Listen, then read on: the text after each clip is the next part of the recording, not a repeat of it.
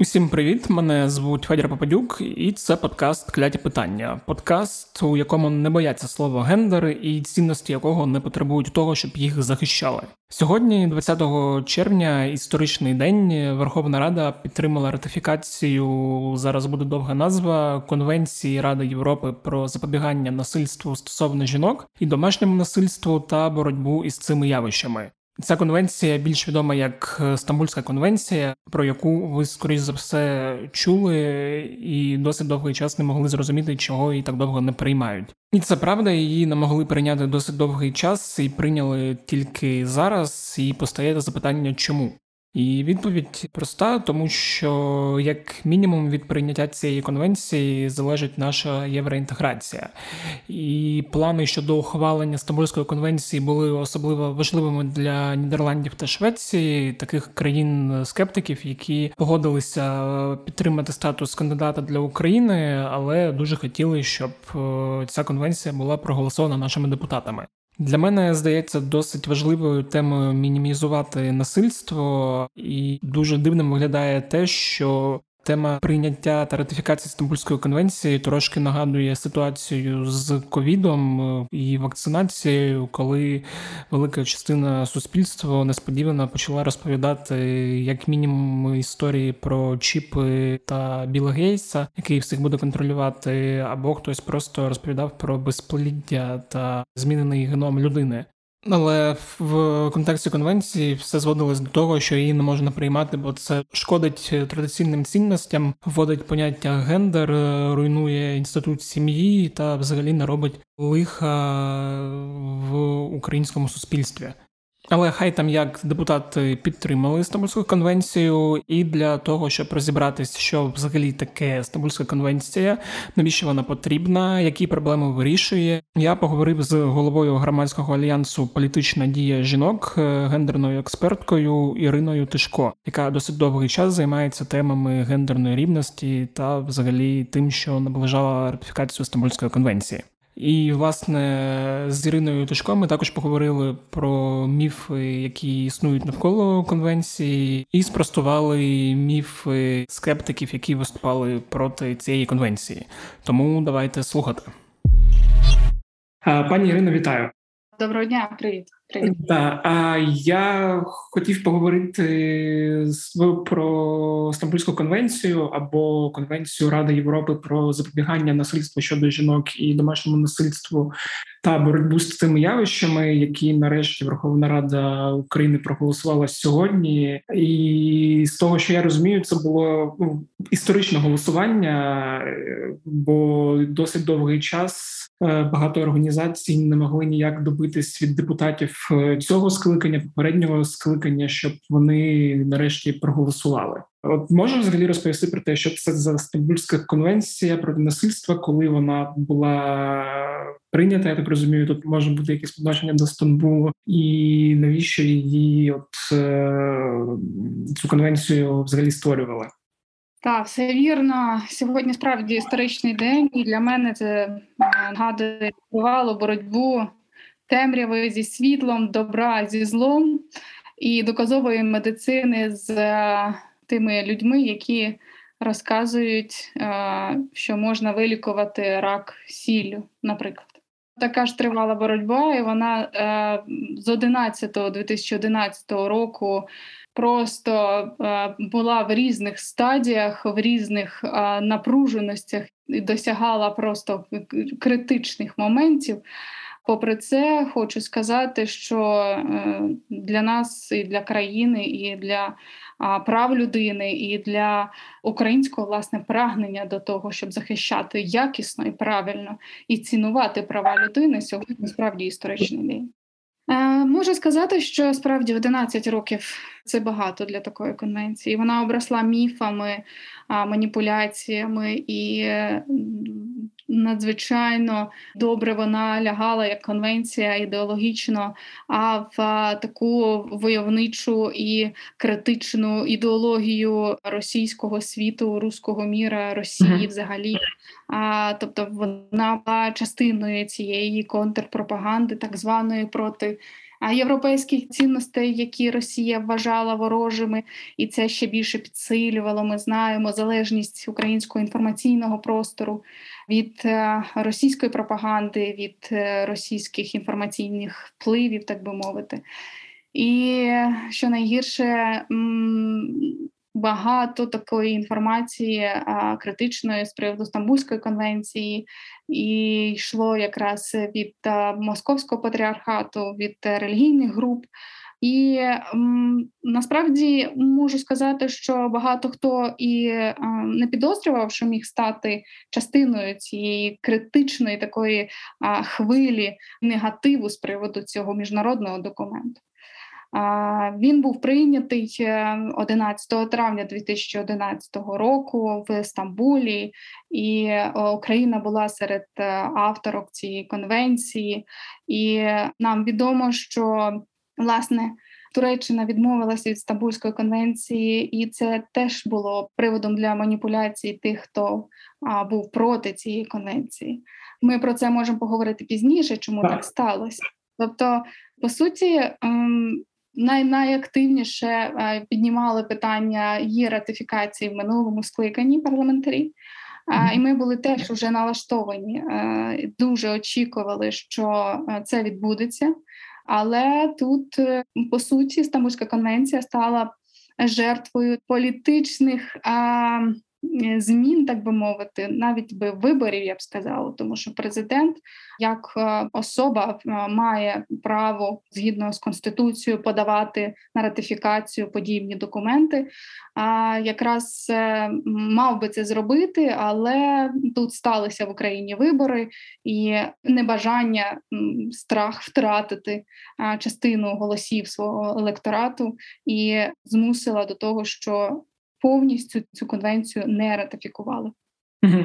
Да, я пам'ятаю, до речі, схожа історія була із е, медичним канабісом, коли також мали проголосувати, але через вибори відклали. І от тільки теж зараз воно все повернулося на порядок денний. Стамбульська конвенція має в принципі, як я розумію, як є в е, її назві повній, вона націлена на боротьбу з домашнім насильством.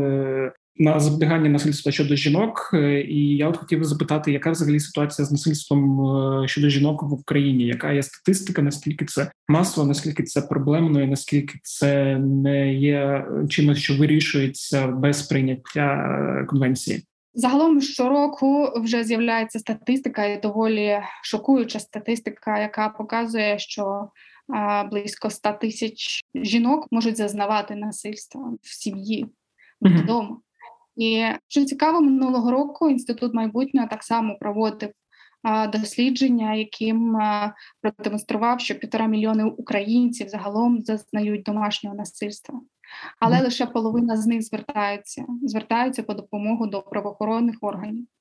І, на жаль, в Україні досі існує ця така традиція та не виносити сміття з хати.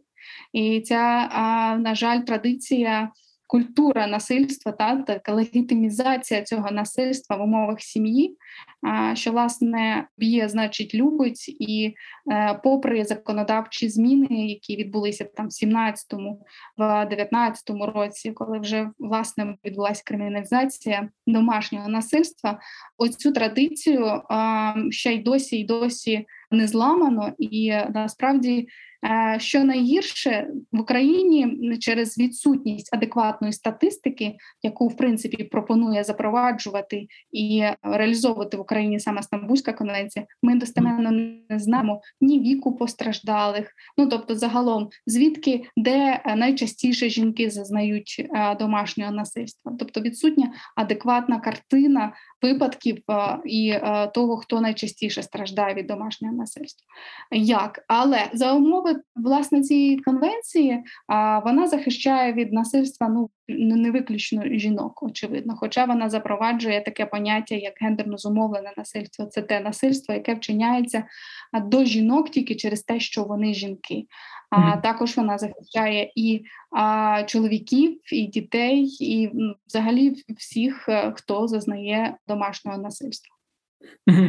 Теж тоді хотів запитати: от е, прийняття та ратифікація Стамбульської конвенції, що саме воно змінює е, якраз е, у контексті запобігання цьому насильству? Бо, от, наприклад, з такого, що я прямо зараз можу сказати, що поняття сталкінгу, коли там не знаю, хлопець слідкує за колишньою досить довго і там втручається в її життя, що зараз взагалі е, ніякому законодавчому запобіганню не підлягає, і що дівчина там в таких випадках може прийти в поліцію і скажуть там йди звідси, бо не можуть нічого зробити. Що такі ситуації Стамбульська конвенція у майбутньому якраз е, вводить е, якесь правове поле, і має відбутися якесь покарання. Чи правильно я це розумію? І якщо так, вірно, все вірно. Стамбульська конвенція криміналізує сталкінг.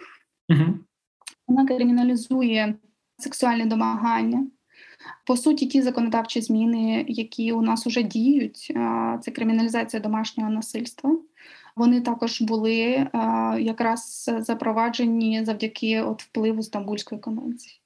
uh І Стамбульська конвенція дає можливість використовувати свої норми під час захисту людини, особи, яка постраждала в Європейському суді з прав людини, посилаючись на Стамбульську конвенцію. А вона дає можливість захищати постраждалих від домашнього насильства за кордоном, тобто жінки, які можуть страждати від домашнього насильства, матимуть е, такі ж умови для для захисту, якщо країна теж ратифікувала її. І Україна а, так само може збирати цю статистику, надавати допомогу і відповідно. Е, захист прав людини, захист прав жінок буде відбуватися у рамках одного правового поля, прийнятого якраз за стандартами Стамбульської конвенції. А, Виключено також е, примирення, яке в принципі часто застосовують в Україні між постраждалим і тим, хто вчиняє насильство. Тобто це такі речі, яких е, немає, але вони по суті дають можливість більш системно надавати допомогу постраждалим від домашнього насильства. Ті, хто е, з цим зіштовхнувся, е, матиме кращий доступ до е, якраз до шелтерів, до тих приміщень, де вони можуть отримати захист. І це означає, що держава бере на себе зобов'язання виділяти на це кошти, турбуватися про це. І я також думаю, що якраз в контексті євроінтеграції, якраз цієї вимоги щодо власне отримання статусу країни-кандидата, mm і дуже велика надія, що саме Європейський Союз може підтримувати фінансову розбудову інфраструктури для підтримки людей, які постраждали від домашнього насильства. Знаєте, це той стандарт захисту прав людини, це вливання в єдине правове поле з європейським союзом щодо захисту а, прав жінок і боротьби з домашнім насильством. Тому це дуже колосальний крок, до якого ми всі прагнули. Я дуже сподіваюся, що після її ратифікації усі маніпуляції відпадуть, і все буде своєю чергою просуватися, і це дуже буде гарним впливом на результат якраз надання нам статусу країни-кандидатки е, в член ЄС. Да, ну це як от було сьогодні у статті мого колеги редактора Європейської правди Сергія Сидоренка, де якраз йшла мова про цей євроінтеграційний процес. Що він писав, що коли приймали якраз ратифікували Стамбульську конвенцію у Грузії та Молдові, там теж були певні суперечки напередодні, але після ратифікації все наче забули, і нічого страшного не відбулося. Там не почервоніло небо, не посипався там град з лягушок і нічого такого. А я от хотів ще уточнити, щоб ви там роз'яснили кілька деталей, як це буде працювати також. От е, по змінах. От, наприклад, я знаю, що будуть створені центри спеціалізованої допомоги, коли там правоохоронні та спеціалізовані служби повинні будуть розміщуватися в одній будівлі і співпрацювати, координуючи свої дії. Я ж так розумію, це робиться для того, щоб умовно, коли жінки звертаються через насильство до спеціалізованих служб по телефону, щоб вони якось швидко з правоохоронними органами обмінювалися інформацією, якось е, прискорювали е, затримання кривників, чи от для чого саме? А, Ну, це можливість, по-перше, отримувати оперативну допомогу для постраждалих. Це в першу чергу, тому mm-hmm. що а, власне, коли жінка звертається м, з такого приводу, і що важливо, тепер власне Стамбульська конвенція якраз е, регламентує те, що а, випадки домашнього насильства це не приватна справа і. В принципі, фіксувати такі випадки можна буде вже не за заявою постраждалої. Тобто mm-hmm. йде мова про те, що а, Стамбульська конвенція виносить, виносить, відкриває цю правду про насильство. Та вона нарешті не робить це справою якоїсь конкретної сім'ї, що це внутрішня проблема, і от, от сім'я має це вирішити. І насправді жінка для того, щоб е, е, отримати цю належну допомогу, вона має пройти кілька інстанцій для того, щоб підтвердити там насильство, е, залишити заяву, там можливо знову ж таки отримати психологічну допомогу, отримати можливість перебування в тому шелтері, отримати медичну допомогу, тобто ймовірність такого комплексного підходу до фіксації насильства і до підтримки тих, хто від нього постраждав. І що найголовніше, такі е, центри мали би бути максимально близько, скажімо так, е, як мені відомо з того, що знову ж таки пропонує Стамбульська конвенція, один шелтер на 10 тисяч населення. Що зараз е, в принципі не досить комфортно реалізовано, тому що е, якщо насильство вчиняється е, десь в районному центрі або в селі, то жінці просто вкрай незручно і далеко добиратися до до того шелтера, і цих шелтерів дуже дуже мало. І е, це дуже тривала тяганина, бюрократична тяганина, і тому і є така якби пропозиція, щоб зробити цю підтримку, допомогу максимально е, зручною для, для постраждалих.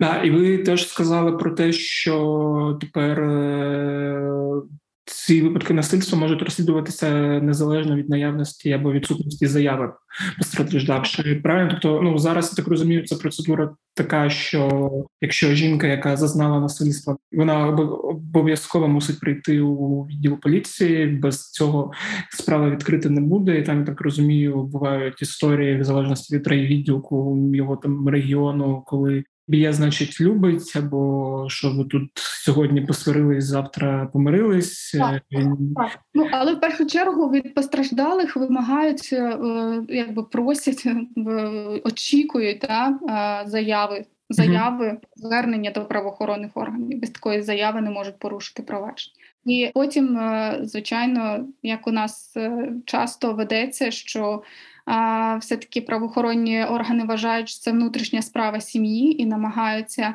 сприяти тому і натякати, власне, штовхати постраждалу і кривдника до примирення, і що, мовляв, це справді має бути вирішено в е, родини. Тобто для них це не є чимось важливим і е, тим, на що варто звертати увагу. Тобто, це е, як така м- внутрішні проблеми, які родина сама в, може собі вирішити. Але, е, на жаль, як в нашому середовищі, в громадському середовищі кажуть, а поліція часто каже, що ми прийдемо тоді, коли вас вб'ють. Ну uh от е, як не прикро, але часто так відбувається. Угу. І теж от важливий пункт, е, який теж має бути змінений, що держава має забезпечити право постраждалої особи вимагати компенсацію від кривдника і передбачає можливість отримати державну компенсацію. Я так розумію, цього зараз немає також. Е. Немає, немає. Так, все вірно, цього теж немає. Але я думаю, що власне. Це теж тривалий процес, і треба реалізувати е, очевидно багато механізмів для реалізації такої можливості. Uh-huh. Я думаю, що в цьому випадку так само держава можливо отримає е, якусь, ем, ну скажімо, підтримку з з боку Європейського союзу. Mm-hmm. Е, чи правильно я розумію, що от е, сьогоднішня ратифікація у парламенті і подальший підпис президента от, не змінить одразу все, е, про що ми говорили? Тобто, держава має розробити якийсь законодавчий механізм чи ні? Чи от після підпису всі норми, про які ми зараз говоримо, вони вже там автоматично імплементуються. То мене цікавить, як буде от цей процес запроваджуватися, і скільки часу він може зайняти, які законодавчі базу треба наробити, і так далі. Так, дуже цікаве питання, бо ми справді е, після вимог і після дискусій маємо нарешті перейти до плану, плану змін е, в е, внутрішнього законодавства, щоб якраз підтягнути його до норм Стамбульської конвенції, і на нас чекає я думаю, що не один рік змін українського законодавства відповідно до вимог Стамбульської конвенції. Це як поява, наприклад, у 2017 році да, законодавства, яке криміналізує домашнє насильство. От такими крок за кроком ми бачимо, скільки років минає, і скільки років для напрацювання цих змін, до внесення цих змін в українське законодавство може може зайняти.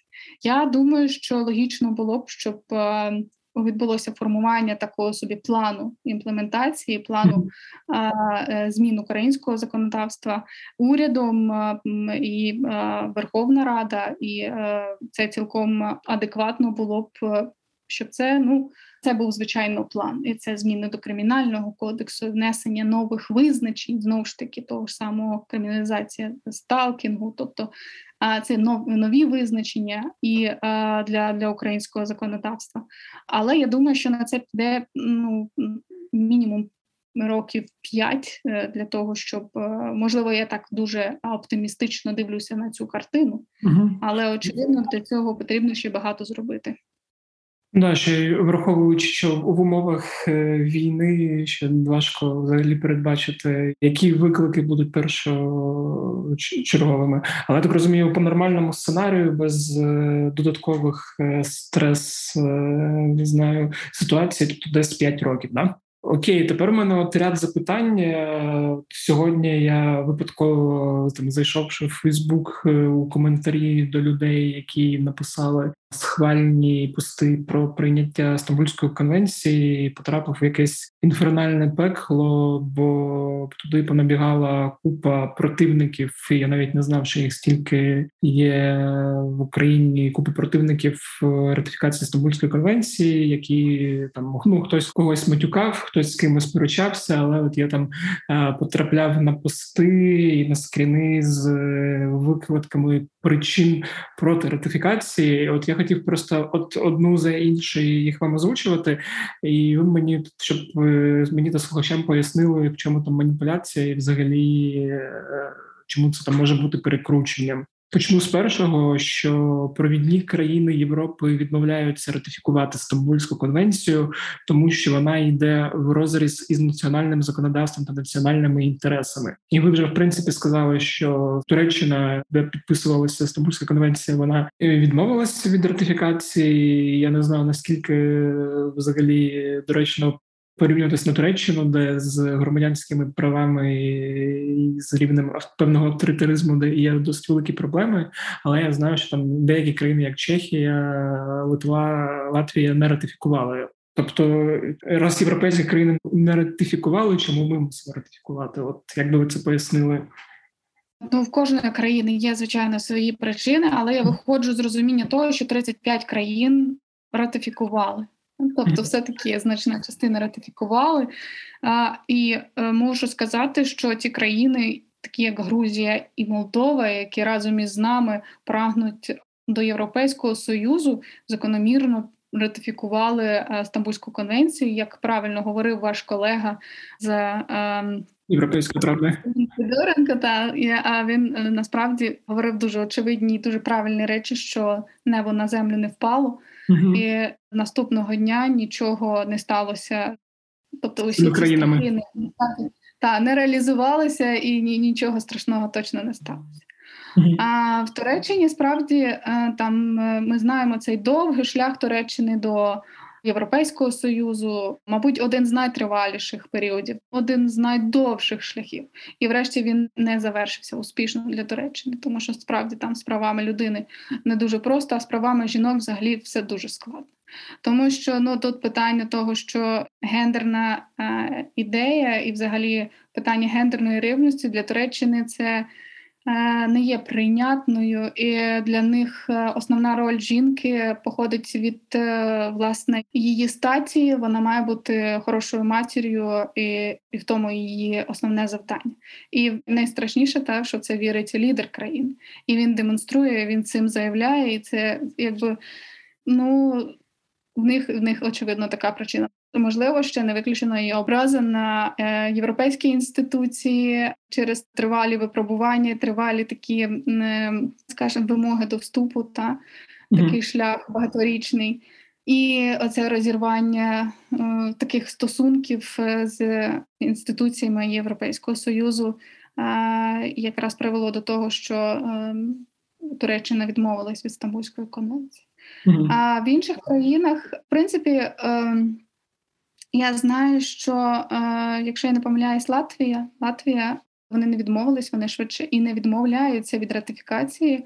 Вони, зокрема, перевіряють на співвідносність е, норм Стамбульської конвенції з їхньою конституцією.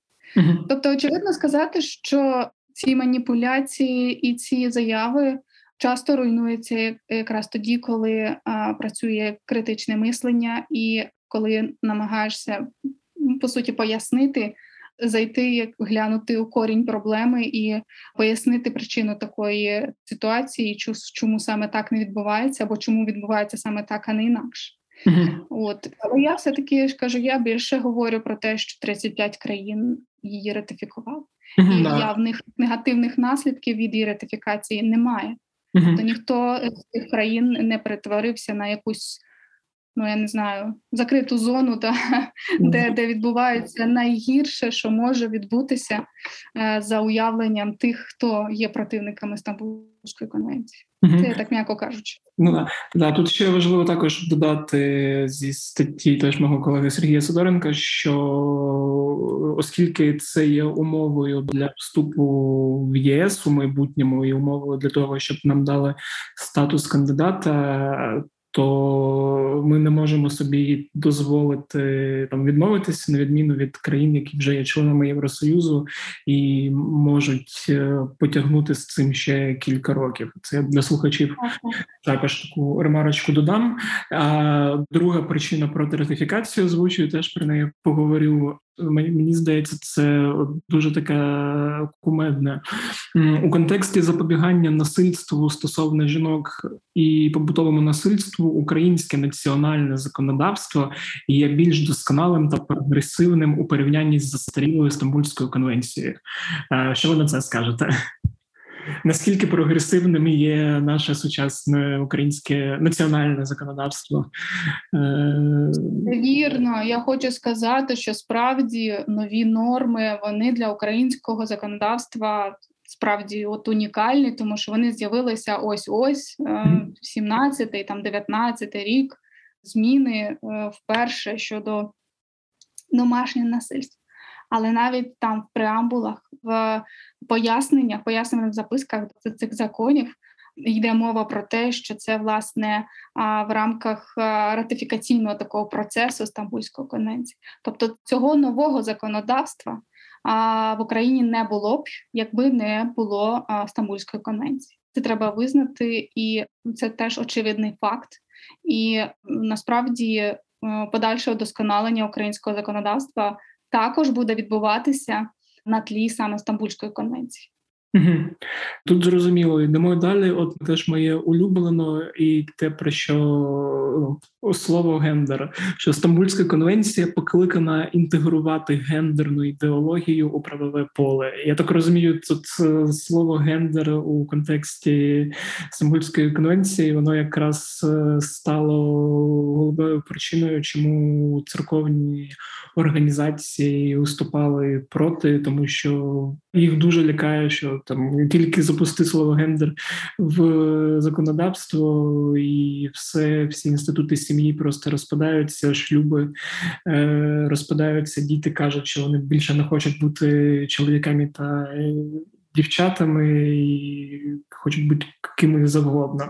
Хоча ж я розумію, що слово гендер, воно там ну, не в тому контексті е, просто йде акцент на те, що як ви вже казали на початку, насильство щодо жінок. Це все накопичення а, якихось дуже, а, дуже незрозумілих таких аргументів, якось без причини і наслідку. Це справді виглядає дуже хаотично. Uh-huh. І насправді я в минулому році, в кінці минулого року, намагалася е, для себе зрозуміти, наскільки страх перед словом гендер є реальним саме в антагоністів Стамбульської конвенції.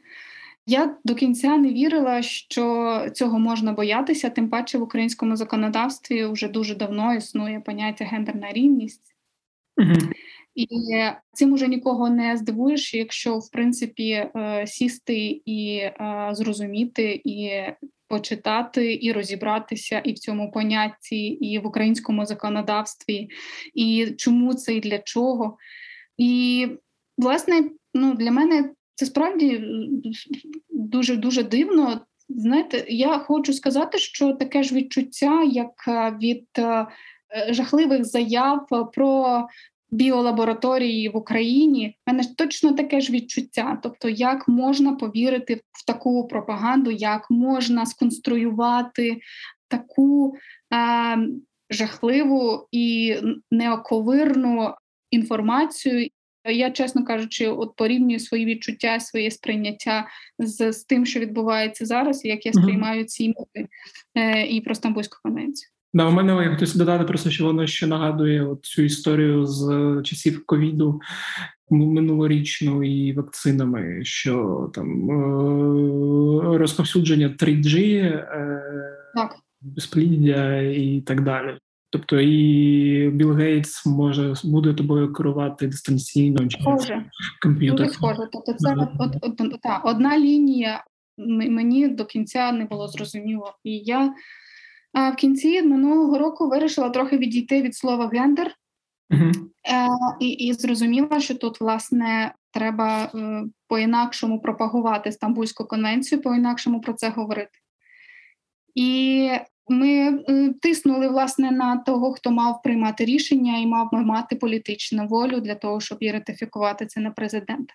І ми говорили про насильство як таке, і не лише проти жінок, а проти і чоловіків, і дітей, і людей літнього віку. І е, ми виходили з акцією. Е, і я думала, що власне м, це стало дієвим інструментом впливу на президента України, тому що він відразу відповів на цю акцію, але е, на жаль, не зламало цю е, лінію фейкометів, та які продовжували лякати людей і словом гендер, і дуже схожим міфом, як з російської пропаганди, там десь е, хтось е, обрав нібито інший гендер, і вже з завтрашнього дня, після ратифікації, це відбудеться повально і все е, перевернеться з ніг на голову. Насправді гендер не такий страшний, як його малюють ті, хто виступає проти Стамбульської конвенції. Це по суті не замінює і не заперечує а, стать, бо стать це те біологічне, з чим ми народжуємося, а гендер це ті а, соціальні норми і правила, яких ми набуваємо через оці такі культурні прояви. Про що культура нам говорить про ролі по суті чоловіків і жінок. Mm-hmm. І поняття гендер з'явилося в 60-х роках минулого століття для того, щоб власне пояснити різницю в в досягненнях, в ролях та, в правовому статусі чоловіків і жінок. А, Ну, наприклад, е, йде мова про заробітну плату. Чому чоловіки отримують більше, а жінки отримують менше? Якби ми говорили про те, що це якось пов'язано зі статтю, то ми б казали, що чоловіки отримують більше зарплату, тому що у них більший мозок. Але це ж не так. Ну тобто, а тому, що власне культура більше інвестує чоловіків і а, більше підтримує такі е, маскулінні якості, як ризик, наприклад, або очікує від чоловіка заробітків і забезпечення своєї сім'ї. Фемінність це в українському, да й взагалі в патріархальній системі це про ніжність, про дипломацію, це про а, будь мудрою. Ну тобто, оці нав'язані ролі а, суспільні, це і є про гендер насправді. Але навколо цього теж можна ще довго говорити, бо йде мова, що якраз Стамбульська конвенція спрямована на те, аби руйнувати гендерні стереотипи і давати як чоловікам, так і жінкам можливість реалізувати свій весь потенціал, а не відповідно від е, того, що приписує суспільство для жінок або для чоловіків. І є два гендери: чоловічий і жіночий, тобто йдеться мова про маскулінність і про фемінність. Є дві статі чоловіче і жіноче. Все інше, чесно, в багатьох випадках це чистої води вигадки про численні гендери і тому подібне, і маніпуляції, які руйнуються, скажімо, об здоровий глузд. Угу. Да, тобто, шановні представники різних релігійних організацій, та ті, хто вважають, що завтра з вашим гендером щось е- трапиться, не переживайте за нього, з ним все буде в порядку. Я більше скажу, вони теж мають гендер. Я думаю, їх їх до цієї інформації треба ще підготувати е, трошки, може налякати. Е, окей, ще от два таких пункти залишилося. Думаю, по них можна коротко пройти, що так, теж проти ректифікації, бо Стамбульська конвенція зазіхає на одне з основоположних прав людини, право батьків на виховання дітей у відповідності до власних світоглядних та релігійних переконань. І тут мені не дуже зрозуміло, я наче читав е, спеціально Стамбульську конвенцію, але не зрозумів, де там саме є зазіхання на е, те, що ти не можеш виховувати дитину щодо власних світоглядних та релігійних переконань. Тобто я розумію, що якщо там світоглядні переконання це ну, щось таке сюрреалістичне та шкідливе для дитини, це одна справа. Чи є щось, що от зазіхає на світоглядні та релігійні переконання? В першу чергу е, хочу сказати, що взагалі існування як такого явища, як гендерна ідеологія не існує. Угу. Це по перше. А це щось таке теж е, міфічне і лякаюче, тому що сама конструкція, ідеологія, гендерна, ну все. Ну тобто, це те, що вже має викликати супротив, страх. А це прямо. Як з книжки 1984. Mm. Тобто йде мова про те, що і тут навіть існує такий момент е, е таких лякаючих і таких вражаючих конструкцій, які мають людей Е, уже шокувати. Щодо виховання дітей, е, Стамбульська конвенція не вносить змін до сімейного кодексу, вона навіть е, ніяк не прописує такі речі, як заборона або норми виховання дітей, і не пропонує формулювання і навіть визначення, що таке сім'я. Тобто я до кінця не розумію цієї риторики. Вона більше схожа на таку лякаючу таку істерію, та яка знову ж таки не, е, не має свого відображення в е, цьому документі. І останнє, от е, теж я не зовсім з цим твердженням погоджуюся, але думаю, ви краще за мене поясните, що тут не так. Ігнорує головну причину випадків фізичної агресії у побуті алкоголь. Але ж, е, ну я ж так розумію, це не завжди головна причина, і алкоголь взагалі не є причиною. Алкоголізм є таким собі побочним наслідком е, як певних проблем, е, які довгий час не лікуються, коли людина йде в алкоголь, але побутове насильство може бути і без випадків алкоголю. Це вірно. Ви дуже праві, і насправді домашнє насильство відбувається в доволі благополучних родинах, або вони можуть видаватися для суспільства благополучною родиною, там де не вживають алкоголів, алкоголю чи е, наркотичних засобів. Питання в тому, що е, випадки насильства і види насильства бувають дуже різними, дуже різними. Алкоголь тут якраз ем, ні ні до чого, і Стамбульська конвенція якраз пропонує і фіксує е, різні види насильства, та, які е, розширюють і наше уявлення і розуміння дають про те, що психологічне насильство це теж насильство. Е, так, тобто домашнє насильство це теж насильство, якому треба протидіяти. І е, насправді це в нас таке теж е, стереотипне таке уявлення, що лише ті, хто вживають алкоголь, його вчиняють. Насправді реальність, реальність демонструє зовсім зовсім інше. Угу. Ну і навіть в цьому контексті, до речі, тема сталкінгу теж є. Е, я забув, да, я забув цей випадок минулорічний ім'я чи ведучої, чи співачки, яка викладала в інстаграмі відео переслідувача. Людини такого вже досить дорослого віку, десь за 40 чи 50, який з нею слідкував і на камеру казав, що типу бери телефон, і там я тебе вб'ю і так далі. Тобто, ну такі вірно, вірно. так минулого року це було зі співачкою, якщо я не помиляюся. Да, забув її ім'я, а і ну я просто хотів цей приклад сюди ввести, щоб е, показати, що ну людина була досить твереза, людина була за кермом, людина досить високого, судячи з машини соціального статусу і тих нормах законодавства, які є зараз, е, їй було дуже важко якось його обмежити його переслідування. Тому да, так, все вірно. Все вірно. алкоголь.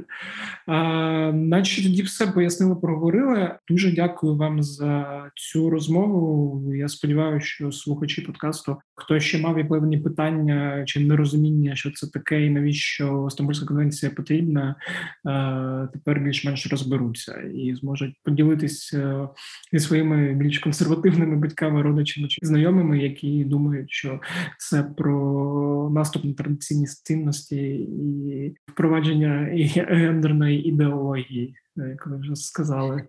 Так, і я і я вам дуже дякую. І насправді мені дуже шкода, що ви зіштовхнулися з таким світом, в якому ми живемо багато років, тому що насправді е, мені здавалося, що наша боротьба вже вичерпана, ми вже не маємо що сказати. Нам уже так складно з цим боротися, і ми маємо об'єднувати зусилля, і громадянське середовище зробило максимум для того, щоб різними способами тиснути і на владу, і на президентів, різних президентів, і переконувати знову ж таки антагоністів.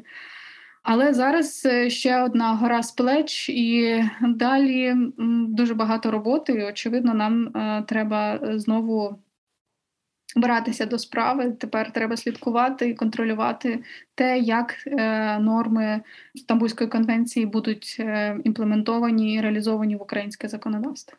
Угу. Будемо тоді да, дійсно уважно слідкувати. Дякую. Дякую, дякую вам. Ось такий от вийшов епізод. Сподіваюся, якщо до цього ви не дуже розуміли, що таке Стамбульська конвенція і навіщо вона потрібна, зараз для вас все стало ясним. І дякую, що дослухали цю розмову. Перепрошую, що вона була не в супер якості, бо ми от е, записали розмову за кілька годин до публікації, щоб не відкладати на потім. Ми вирішили опублікувати з мінімальними редакторськими правками. Але хай там як е, ви можете ділитися цим епізодом. Е, тут, наче більш-менш все зрозуміло, про що йде мова, і нема ніякого шипіння та інших вад, які впливали негативно на сприйняття. Якщо вам сподобався цей подкаст, ви можете поставити йому оціночку, якщо користуєтесь Apple Podcasts, або написати якийсь комент. Це завжди трошки допомагає подкасту потрапити у рейтинги, щоб його побачило якомога більше людей, які зможуть також слухати та дізнаватися про те, що відбувається у світі, і отримувати відповіді на різні кляті питання. Нагадую, що подкаст кляті питання можна слухати де завгодно на всіх платформах: це Apple, Google, SoundCloud, Spotify. Spotify, якщо ви живете в Україні та решті.